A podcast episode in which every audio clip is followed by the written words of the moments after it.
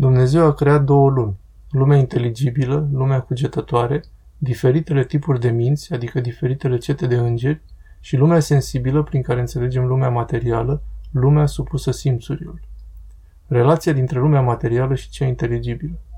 Desigur că am putea vorbi din destul despre cele două lumi, însă acum ne vom opri la relația principală dintre cele două lumi și Dumnezeu.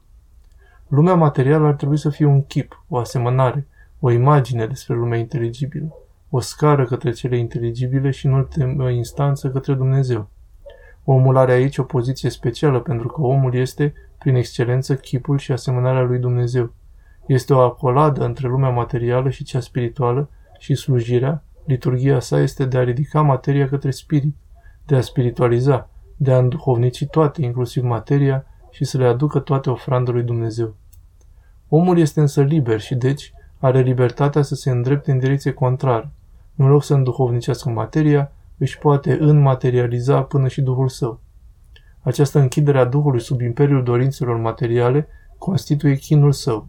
Și dacă această tendință rămâne nevindecată în clipa morții, atunci această tendință, acest cumul de dorințe neîmplinite, constituie iadul veșnic al sufletului respectiv. Iadul, gaura neagră a omului. Dacă la moartea sa omul nu mai are combustibilul harului lui Dumnezeu, a iubirii de ceilalți, cade în sine, în colaps, sub legea atracției către materie și către sine. În mod analog o stea, în clipa în care se termină combustibilul arderii sale, atunci când moare, se colapsează sub greutatea propriei materii și se transformă într-o entitate de dimensiuni minuscule, dar de masă imensă, o stea neutronică, după care colapsează și mai mult până devine o gaură neagră.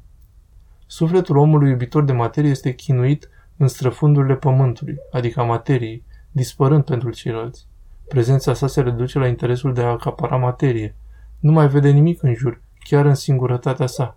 Similar, gaura neagră are un punct central, numit singularitate, de dimensiune zero și densitate infinită, în care este concentrată toată materia acesteia, care poate să ajungă la valori imense, până la 10 la puterea a 10 a mulțit cu masa soarelui, cu adevărat în străfundurile pământului, adică a materiei.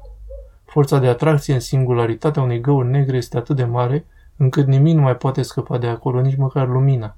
Similar după moarte, forța de atracție a patimilor nevindecate este atât de mare, încât omul este total prins în lațurile acesteia, fără putință de mișcare, de scăpare, de a vedea altceva, altă lumină în afară de patimile sale în singurătatea sa.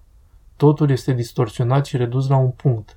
Punctul de vedere, sau mai bine zis, punctul de orbire, căci omul nu mai poate să vadă nimic altceva decât gândurile sale.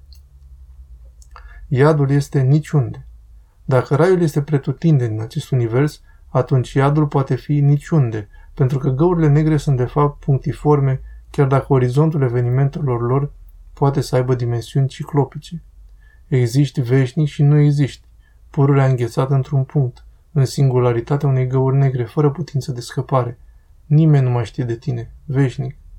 Da, chiar dacă aceste imagini nu reflectă pe deplin iadul, ne pot da o imagine relativă a ceea ce ne așteaptă dacă nu ne îndreptăm corect iubirea. Iubirea de sine, mândria este iadul, gaura neagră existențială.